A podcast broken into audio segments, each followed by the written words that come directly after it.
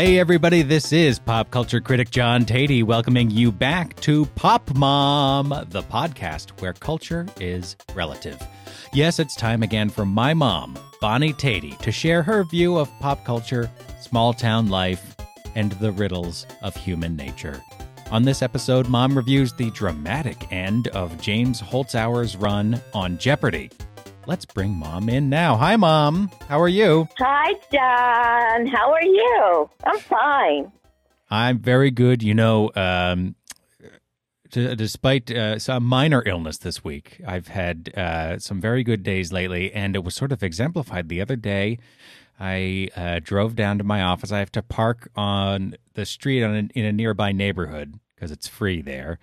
It was a street sweeping day. So, what they do in Chicago is they put signs up on the trees nearby on the blocks they're going to sweep, and they'll have a big M for Monday, and they'll put up big T's for the Tuesday side of the street, right?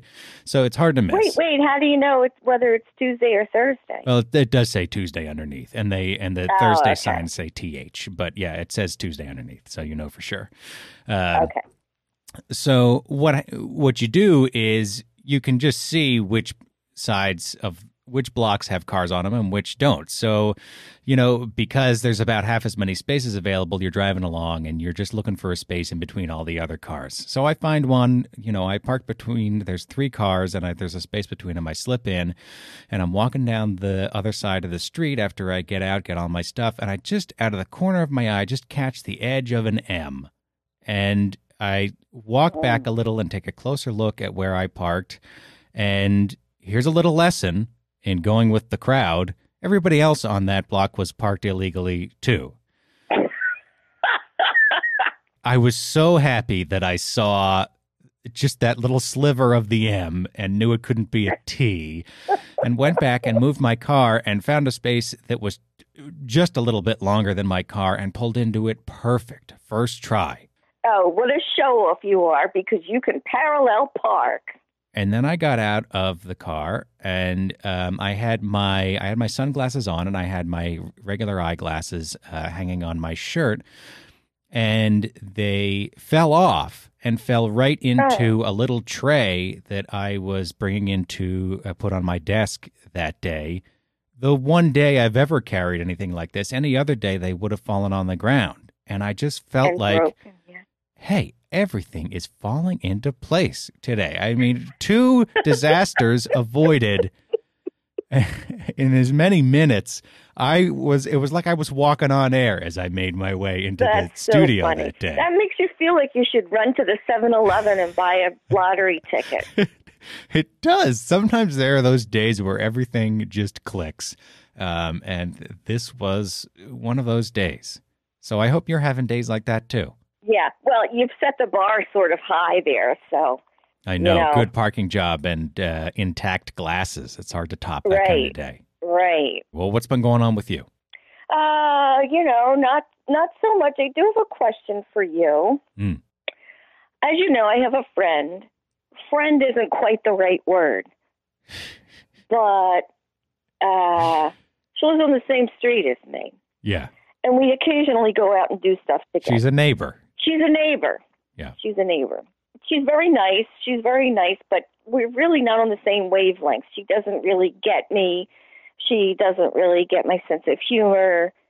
She, she doesn't really get much about me. But yeah, no. um she feels like we're good friends and and we are occasional buddies. So Mhm. anyway, she seems to irritate me quite a bit. Should we give her a name? Do you want to make up a name for her? Yeah, Or- okay. Or, I can make up a name. Why don't you make up a name? Okay, how about her name is uh, Marguerite? Okay. Okay, Well, can we remember that though? I'll remember it. All right. So she never contributes too much. Who doesn't? Marguerite. Very good. if we go out, I always have to drive. Hmm. But she'll call and say, "Let's go somewhere. Let's go here or there." Or, but the assumption is always that I'll drive, and she doesn't always have a car.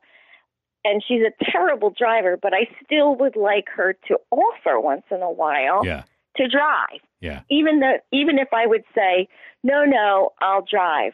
So I realize that that whole thing is part of my pettiness. Um, but it irritates me. It irritates me that she just doesn't offer. And she called the other night and she said, Hi, how are you? And it's five o'clock, so I know she isn't calling to invite me somewhere. And I said, I'm good. How are you doing? And she said, Oh, I'm good. I need to go shopping in your kitchen. Oh, great. And I said, oh, well, what are you looking for? And so she told me she was looking for, you know, an onion and whatever. Mhm. And this happens with some amount of frequency. You know, do you have a jar of spaghetti sauce? Do you have a, you know, and then that's that's it. It's we're done. You know, we're done for another three weeks. Are the goods then replaced after they're quote unquote borrowed? No, So she's just when she No. says shopping in your kitchen, she's like shopping in the supermarket sweep mold where she just comes in and just dumps some stuff into her bag and then she's out of there. she's out of there. I just I just feel like I'm so done with it. I'm done with it. And I said, I'm you know, I don't have those things that you need. Well, she said, I guess I have to go back to town. And I thought, yeah, go back to town because I am not your shopping cart. And now now I hang up and I feel even more petty and I just hate the way I feel. Yeah. So I, I don't know what to do. I'm, I'm just, this goes on and on and on and on. This constantly is going on. And I just, I'm fed up with it. I want to move. So, how does this come about? Does she just decide she wants to make something for dinner for herself, but she hasn't gone to the store yet? Is it just bad planning on her part? I'm just going to say bad planning, Bad planning. Okay. which where we've all been. A jar of spaghetti sauce, though, is a pretty big ask. Do you think so? I think so. I think so. An Especially- onion, an onion is- was another example you mentioned. That's about the limit. I think it's Really? produce. Produce is more um, is more appropriate for this type of interaction. I feel. Oh, oh, do you have an onion?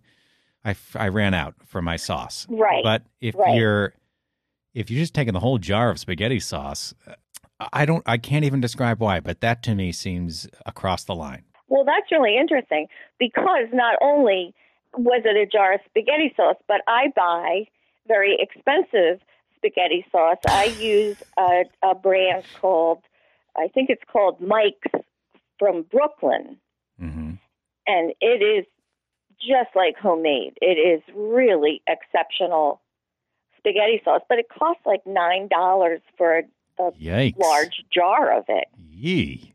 Speaking of the supermarket sweep, dump that into your cart. Wow. Yeah, yeah.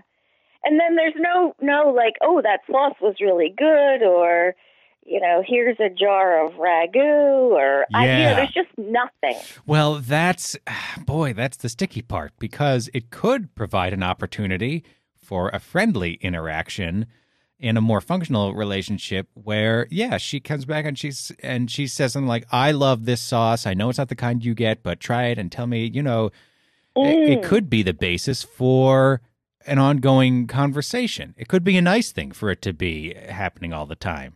Um, but if it's so one sided, that's tough. And I, I assume that you are never uh, pilfering her cupboards. I am not. Could you say I something like that to her? Like, I'll let you, I'll let you take this, but you've got to um, pick out a jar of your favorite spaghetti sauce to replace it. Could you say something like that? No. Because it, why? Because it just wouldn't register, Right. It, it just you know it would be like, oh, sure. And then it would never happen. You know, that would never happen because now she has taken her out of crisis, and that's it. That's the end of it. It it Mm. is a difficult relationship.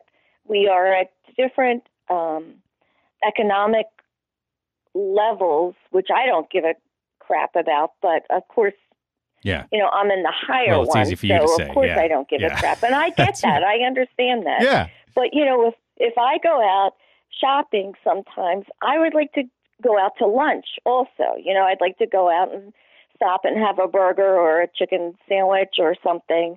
You know, nothing ritzy, you know, nothing with a tablecloth, but she never wants to do that because her budget is very tight. Mm. And and I do understand that. I do. And I'm willing to pay. I don't yeah. I just want to sit down and have a conversation and but she never wants to do that because Yeah. she doesn't want me to pay and so it's it's it's a hard relationship to maintain. That is a tricky. um, That is a tricky spot. Yeah, um, because uh, you know she's trying to maintain some dignity. That's how she she sees it, right? Right, and I and I do understand that. Of course, of course. You've been there. You get it. Um, hmm. Um, now, I believe Marguerite has come up on the podcast before, and you have sworn her off, saying you're just not going to be friends with her anymore. But you continue to be friends with her, so you do enjoy the companionship to some degree, right? Well, you know, sometimes we go out and it's quite fun, and I use that term in a not not a fun way. It's difficult. It's convenient, but it's difficult. Yeah. So, what do you have for me? What do you have for me if you were uh, the advice columnist? Well, I mean, my main advice is I think you need to make some more friends, Mom. Well, that was really helpful. Good. Well, it's true. Well, I do have another friend that I do enjoy very much. Oh, really? What's her Yeah. name? Jane, Jane Ragazzo. Oh, okay. We're using her real name. Yeah, I love her. I, I would I would be happy to use her Okay. name. Yeah. I was hoping she could be like Esmeralda or something, but fine, we can just call her Well, I've blown it now, unless Yeah. you want to edit Esmeralda in. no, I would not deceive the listeners. So, um, boy, I don't know. I think I don't have a good answer to the um, cupboard pilfering problem in particular, and the lunch one is tricky too. Uh, I know. because I understand. I understand how it's awkward for her, and uh, I know you do too. I think we should put it to the listeners. Can we do that? Ooh, I, I would I would love some input because you know I'm trying to be respectful and and still have sometimes what I want too. Okay, so let's do the Dr. Joy Browne uh, routine. May she rest in peace. Oh, may Um, she rest in peace. Um, and what is your question? That was always what she demanded of the uh, people who called in to her. Did you listen to her? I loved Dr. Joy Browne. Yeah, we used to, um, when Ann and I lived in New York, in fact, we used to uh, download the podcast and put it on while we were Me too. around with other stuff. Yeah, she, um, it's a shame she died so early. She was really good. Yeah, and- and, and very unexpectedly. Um, I learned a lot from her. If you don't know who we're talking about, which I imagine most people don't, um, you can look her up. Longtime radio psychologist, call in psychologist, Dr. Joy Browne. I wonder if any of her archives are online. I hope so. It's Brown with an E at the end. She was in from WGN radio. Uh, I believe she was WOR. Uh, well, it did start with a W, so I had that right. So she was, yeah, east of the Mississippi. We know that much. But um, she was out of New she York. was wonderful. She was very logical and very thoughtful and very uh, direct. I mean, you didn't you didn't hang up wondering, "Gee, I wonder what she meant." She was wonderful. Oh, she really was. Uh, but enough of reminiscing about Dr. Joy. We can do that on another episode. Right now, what is your question to the listeners that they can write in and help you with? Can you help me with a plan to how to make this friendship more even? More even. Okay, good. Uh, I think that's clear. Uh, so if you have some advice for mom, maybe a little anecdote from your own life, whatever, you don't need to be Dr. Joy Browne yourself. Let's just share and talk about it. Write into popmom at ological.net. That's P O P M O M at ological.net. We would love to hear from you and get your perspective on uh, this trying friendship with uh, Marguerite that mom has maintained. Marguerite. I have Uh, a question for you. Another question. I have a question for you because this just occurred to me. But you know, you know the man that wrote the column that was like all about sex, like was it Strange Love? Oh, uh, Dan Or- Savage. Yeah. Yes. Yeah. Do you think that there's still questions for him? Hasn't hasn't don't you think every question has been asked by now? Uh, no, no. I think that the um, world of sexuality continues to evolve. So I think that there's, you know, there's new questions as the cultural context evolves. And uh, I think that the world of sex is complex enough that there's still new material for him.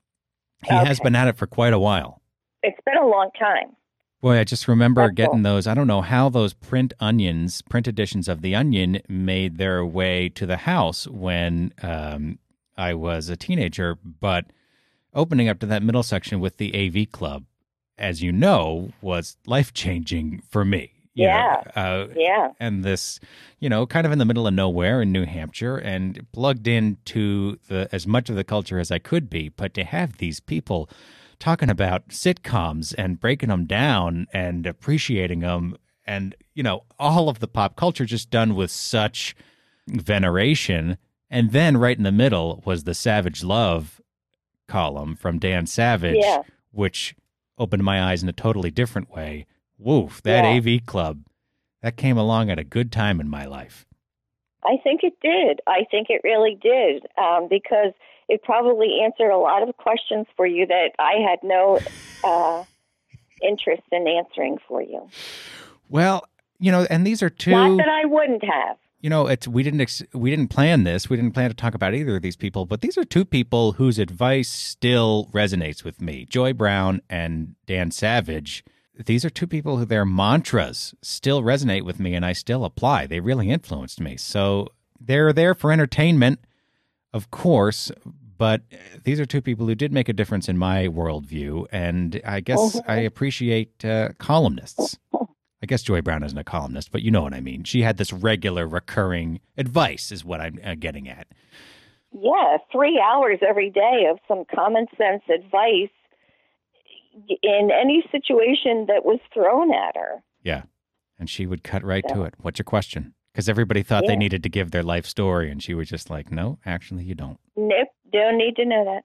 I do remember one story she told about uh she used to have a watermelon delivered every week. She used to have watermelon for breakfast every morning and she said, "Why don't people listen? Why don't people listen?" He would come in and he had the watermelon in his hand and I said, "You really need to." She said, I said, "Wait, did I do you know what I'm talking about I have now?" no idea what you're talking about. Start over. Start over. she had a delivery guy come and bring her groceries to her apartment and he brought a watermelon and she said to him you really need to hold that with two hands. And he said i've got it i've got it. And he came into her kitchen and he dropped it in and exploded all over her floor. She told that story on the air. Um, well, it's quite a tale. Isn't it isn't it interesting Today we're not talking about watermelon Well, but we might be, you know, I have in my notes that there was a FedEx home delivery incident. Do you want to share that, or am I changing the Well, subject to? i'll tell you i'll tell you this one very quickly Okay. we we had a FedEx home delivery guy that got familiar when Dad was, you know, relocating his studio back to the house Mhm, again, mhm. and he was getting lots of deliveries. And this this young man was from the South, and he was very very sweet, very sweet, and he knew how to do a delivery, you know, because Dad doesn't get up till late, and I'm up early, and I just don't, I don't want to interact with the delivery people. they make me very nervous. And, you know, dad would like his stuff delivered to the other side of the house where he has a, a door. And it just, it makes me very nervous. So this guy had it down. He would sign for dad, and that was it. Um, he left. So now there's a new guy. And they come to the front door where there's a sign that says, please deliver to the other side of the house, the other driveway. That We have two driveways. Mhm, mhm. So, Now, people are I before people picture this vast mansion. The, the second driveway is like a stub, like an architectural accident, right? Yeah. So it's not it's, it's not like this. where they, if you're paving the street, you dump your excess here and we'll make it into our driveway. That's right. That's right. Okay, proceed. so now you think, well, it's perfectly clear. I mean, it does look like a driveway, it's Mm. just truncated. So now they the new delivery guy pulls into the driveway, reads the sign, pulls out of the driveway, and is started to deliver stuff to the front of the house where we never go. we never go there. So, The porch, you mean? The little porch that never gets used? yes, Yeah, okay. they leave it on the stone steps oh, out Oh, front. jeez. Yeah. you know, where we don't even walk and nobody looks there. So I don't know how Dad is going to resolve this. He thought he had it all covered, but now now we look like a grocery store. We have signs all over the front of the house, the side of the house, on the doors. Don't deliver here, deliver Oh, here. jeez.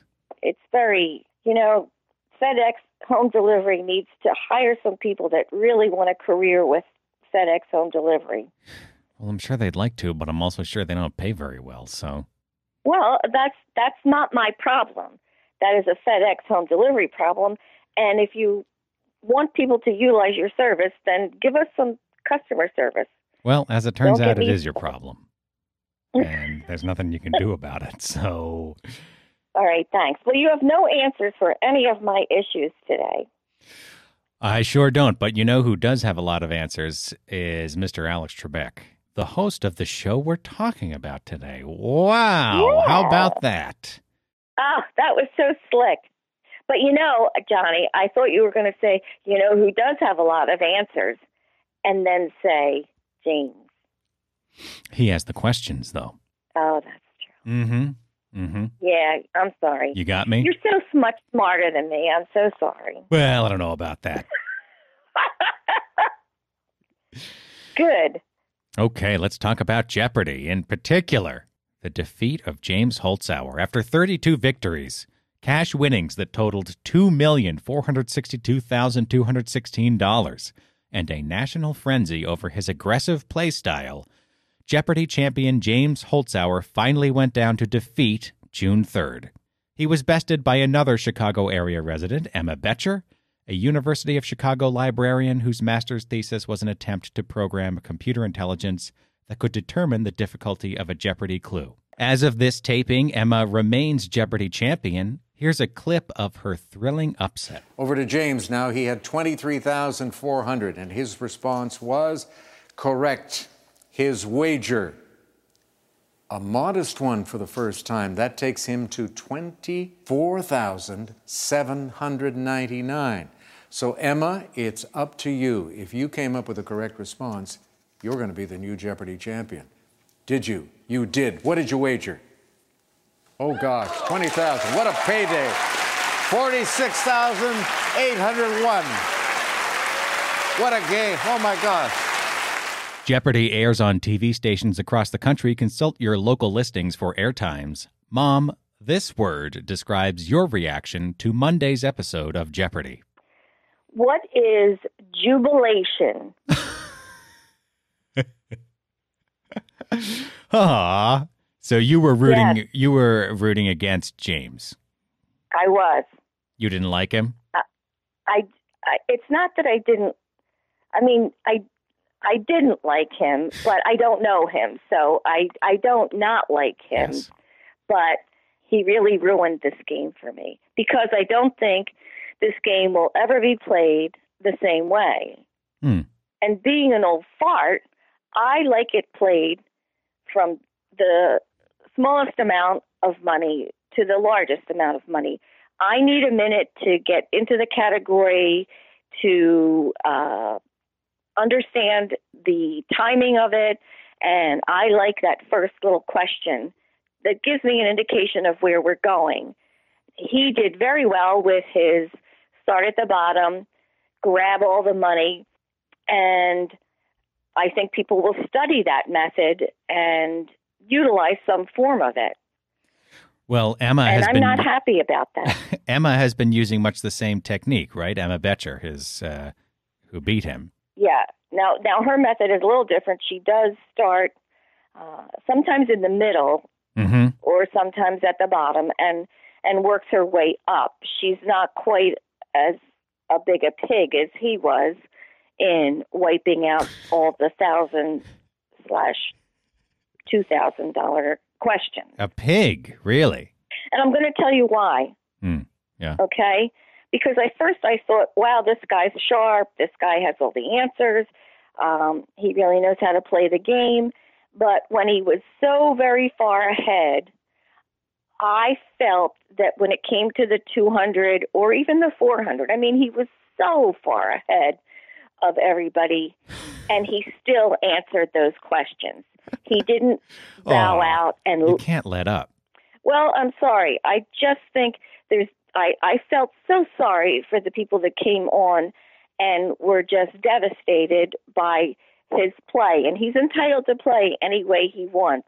But when it came to those last questions that were left at the top of the board, I felt it would have been more noble to just step out at those at that point. Get you know, get ready for the next round, get ready for Final Jeopardy. I just thought it was I, I thought it was too aggressive. Now, why? But what would be the point in that? Because it's not like those other people are going to get to take that money home. Someone might as well earn it. Well, Maybe- you know, they came on the show. They were just as excited to come on the show as he was. Let them answer a question or two. Let them go home feeling like they played the game at least. You know, it's it's like it's like at the at the peanut scramble when he runs onto the field and grabs all the peanuts and stuffs them down his shirt Uh-huh. and everybody else is standing there with a peanut in their hand and he walks off uh rustling of peanut shells. I'm sorry, that was a very bad analogy. Yeah. Um, I'm thinking about the Fourth of July. Um, I just thought he he was not not a gentleman, not not a he was a pig. Well, I don't know that I can go so far as that, but I'll tell you, I sympathize with the concern that the game is never going to be played the same again because, yes, it is more enjoyable to play along at home oh. when Oh. they just go from top to bottom and you can ease into the category. And the idea always be, has been that the ca- the contestants can ease into the category as well. But if it wasn't going to be James Holzhauer doing this, it was going to be someone um, to come along and exploit this very tension in Jeopardy, which is that to keep the clues easy enough so that people can play along. And look, there are some difficult clues in Jeopardy. I'm not saying it's all softballs, but to keep it at a Right. level where ordinary people can still play along with the $1,600, the $2,000 questions Right. There's a cap to how hard they can make it. And as it turns out, the universe of Jeopardy knowledge turns out to be more limited than you might think, even though they try to and and do sample a diverse range of disciplines and diverse parts of the culture. Mhm. There's only so much they can fit into this play along at home um, container. So the conceit of the game is you place yourself in jeopardy if you ring in for the high value questions because you could lose that money if you're wrong. But the fact is that most like top Jeopardy players know the vast majority of the clues that come up on screen. It just comes up to the buzzer, which is how Ken Jennings uh, won his streak. He was just so good on the buzzer, as was James Holzhauer. Um, and James Holzhauer added the dimension of this aggressive wagering. He said, if the clues at the bottom are to me almost as easy as the clues at the top, why wait? Get that money. And it's a perfectly reasonable strategy that I think now that we've seen it, it feels kind of inevitable, which I guess is what you're getting at is how can you not copy that strategy? We'll see. Right. Right. Emma does not play quite as aggressively. She, like you say, she's been starting in the, in the middle. You know, her her strategy isn't quite as rigorous, I think, as James. But yeah, she's been starting around the middle of the board in, in her subsequent games. And she's very knowledgeable. And i think she's a nice she's a nice relief from james in that she's not you know wiping the big questions of the board out. But but i'm going to tell you we stopped watching um the last two weeks of james's reign because it wasn't any fun. Yeah. and and ultimately television is is my fun place. If it's not fun i'm not all in and i wonder if there's other people that feel that way you know i know i realized there were people that were really rooting for him and liked him and they were having T-shirts made up, and you know he Mhm. was a real Mhm. phenomenon. But he couldn't he couldn't drop the mic soon enough for me. um, well, you must be a big Emma fan then. I love her. I like her. I don't I don't have her figured out right right yet. I mean, like, I, and I and again, I think she plays in the middle. She's not starting at the top and going down the way I like, and that's okay. And she's wow, what a what a smarty pants she is. And I was really rooting for her, but now I'm not sure I am. I just want the regular people to come back. I want to. I- I'll be honest. I want to play the game my way, and I want everybody else to play it my way. But I think that ship has sailed, and I'm very sad about that. Well, we'll see. We'll see. Give it time. Well, were you rooting for him? What was your take on him? Um, I wasn't really rooting for or against him. I was fascinated that someone could come along to this 35 year old show and transform Mm. the way that it was played. That's pretty exciting to me. Yeah, I, I, I get it. I it wasn't as much fun to play along, but it was a phenomenon. It, I admired him. I, I admired what he did. You know, he he's very different from Ken Jennings. Ken Jennings was just extremely knowledgeable, very good on the buzzer, just sort of your what you would expect from a top Jeopardy player, right? Like I think Right. he who he's who you'd put in the Encyclopedia Britannica like entry for good Jeopardy player, Right. classic Jeopardy. Um, and Classic Jeopardy, yes. this guy comes along and he's it's not so much that he's super knowledgeable even he said like he studied children's books in the library just to accumulate Yeah. facts you know he just sort of filled himself up with facts um, although he is very smart and uh, even when he was a little kid he was actually featured in a chicago tribune article about math geniuses and a pro- new program for like math whizzes and he was one of the kids featured in this story. So he's been an extraordinary intellect for quite some time but not the sort of you know humanities background professorial jeopardy champ that a lot of people might picture right? That ken jennings was. Well, I I I didn't take to him. I didn't I didn't like him, but I can't tell you why. well you didn't really like ken jennings either though did you Yeah, I did. hmm Didn't I? i remember you rooting for him to lose Well, uh, you know, after a while, you gotta you gotta root for everybody to lose. Well, after a while, it becomes the Christians and the lion, right? And so, of course, you're rooting for these. You're rooting for these huge underdogs. Let me say one thing I like about Emma is that she's actually a really good player, and she didn't just Yeah. win on a fluke. In fact, she played a perfect game, which she had to to win. Because Yeah. usually, you know, the prototypical uh, streak ender is Nancy Zerg, who uh, ended Ken Jennings' run and then just lost the Mhm. next day, which most of most people do. Uh, it's weird, Mhm. but in the history of Jeopardy, the longest streaks have been broken by people who usually lose the next day because they win, you know, because the other guy had a bad day or it was a fluke or what have you. Emma Yeah. is actually good, and they might even come up against each other in the Tournament of Champions if she keeps winning, which would be a lot of fun. That would be fun. I would like to see James crushed again. Well, I I don't know if lightning's going to strike as even as good as Emma is because Well, she's good on the buzzer though. See, and that is a that is almost as important as having the knowledge. I mean, is getting your foot in the oh yeah, in the door to It's- answer the question, and she has that. it's just as important. And you're right, she does have that, but it was also a perfect storm for James. You know, the first clue he picked on Monday was the daily double. Yeah, and he had no money, so we had to just wager thousand dollars, which is already the nominal value of the of the clue, right? That's the max you can wager if you don't have any money uh, on a daily double, and uh, so there were essentially no daily doubles in the first round for him, and then in the second round, Emma found them both. So right. this linchpin of his strategy, you know, half of it was finding the daily doubles, and half of it was, of course, being tops on the buzzer. And I feel that when he hit that daily double right off the bat, and had had his, had his strategy thrown off. I just think he got caught a little wrong-footed. You can you could even see him react when he hit it instantly, Yes. like mm, you know, Yes. not what he wanted. And Right. I think that allowed Emma. And don't forget about Jay Sexton, the other player in the game, who in Double Jeopardy he- played quite well.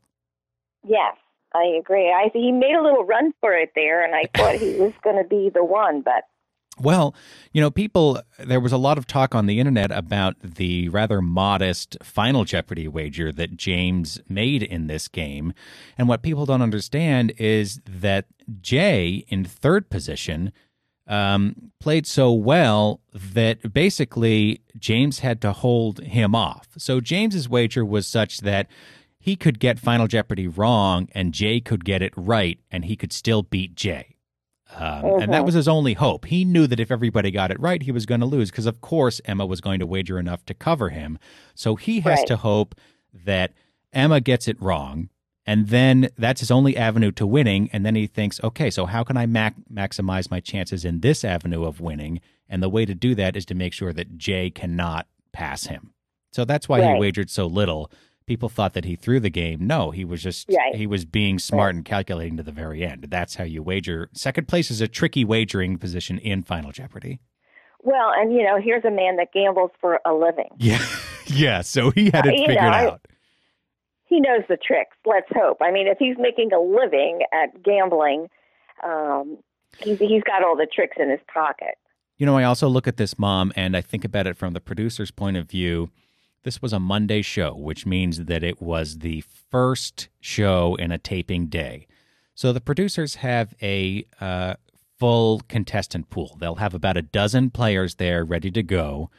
And in the interviews after the show aired, uh, James mentioned that he had seen Emma dominate in the warm up games that they play before they start taping the actual games that Mm. day. My guess, Mom, it was a Monday. James is on the verge of breaking Ken Jennings' all time regular season winnings record. It's a big episode. I really think that the producers picked the two people who could really give him a game. I thought that, I don't think that they were trying to bring him down or anything like that. Um, and I don't, I imagine they didn't think that they could, right? But I think they wanted to give him a game, maybe keep his cash total down so there's one more episode before he hits the record. But I just think it was very savvy producing to, for this lineup of contestants to be on the show that day because um, they only had one wrong answer. And even Alex remarked how well everybody played. I think it was set up that way to give us a, a good episode to watch. And when I say set up, it's totally legit.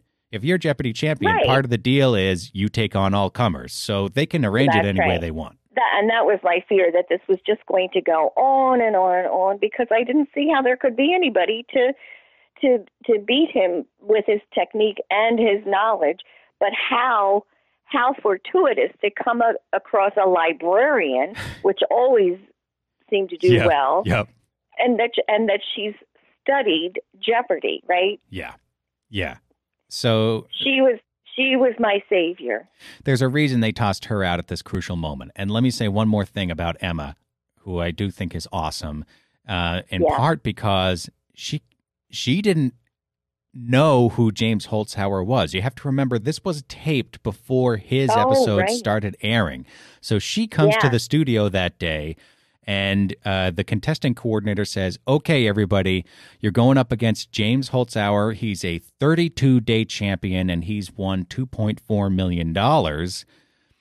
It's not like she's studied his technique and has a strategy to counter it. She's coming in totally cold. And she goes into the studio having never seen this guy play before. Um, but immediately, I have to imagine, does the math on how much cash he's he's racking up in each game and realizes how he's playing and just meets him, meets him right there, Right. um, blow for That's blow. That to me is extraordinary. I can understand if you've been studying him at home and Yeah. um, you know you come in loaded for bear, but she came in cold and still won. That that's pretty impressive. That's very impressive. It really is. It really is very impressive. And she she's here, you know, to be in the fight. It looks like she's she's Yeah. uh, her own person. She's she's not here to prove anything other than what she herself can do. Yeah. Um, and I, I was very glad that James didn't break any of the records. Well, he holds the uh, single day record by quite a wide margin, so that's a pretty Ah, pish posh. that's a pretty crucial one. Eh, He's won more in a single game of regular season Jeopardy than anybody ever has, and they've played like eight thousand games of it in the Alex Trebek era. That's pretty amazing. I, I refuse to be amazed at anything that, that he did. I just don't want to. Well, I don't want to. He has been vanquished, Mom, so there's no harm in appreciating him now. Well, you know, I have trouble sometimes letting go of a fight that nobody knows I'm in. Hmm. yeah, so well, you know, there's nothing going on to fight with daddy about or it's just so, you know, you pick your enemies where you you can find them. Okay. Um, I don't know how we really give a grade for this one. You want to give a grade to this particular episode of Jeopardy, just to just for old time's sake? A plus. Okay. Do you have a recommendation for us this week, Mom? Uh, I, I do want to give you a, a very, uh, it's sort of an odd one because I'm almost Okay. finished, but I'm not quite finished. Hmm. But I'm reading I Am, and it is a memoir by Isaac Mizrahi. This man puts it out there. What a life. What a life. I mean, he really, really puts his heart out there to let you understand his struggle growing up as a young Jewish boy who knew he was gay, um, whose parents would not really accept it, and you know what he made of himself. Amazing, just amazing. I know you know it may sound trivial to you, but this was a real struggle, and he has written a beautiful book, just a beautiful book. Wow. So that's I Am by famed fashion designer Isaac Mizrahi. Thank you, Mom. That'll do it for this week's edition of Pop Mom. Mom and I will be back next week to talk about more pop culture. Hmm, what should we talk about, though? I know. I've got something, something interesting. Oh, you always come through, Mom. That'll be great. Thanks for listening. If you enjoy the show, tell your friends. If you have advice for Mom's uh, friendship question, remember, email us, popmom at ological.net. We want to hear from you. Mom really wants to hear from you. I do. We love you. Mom and I will talk to you again next week. Bye for now, Mom. Bye, Johnny. I love you. Love you too.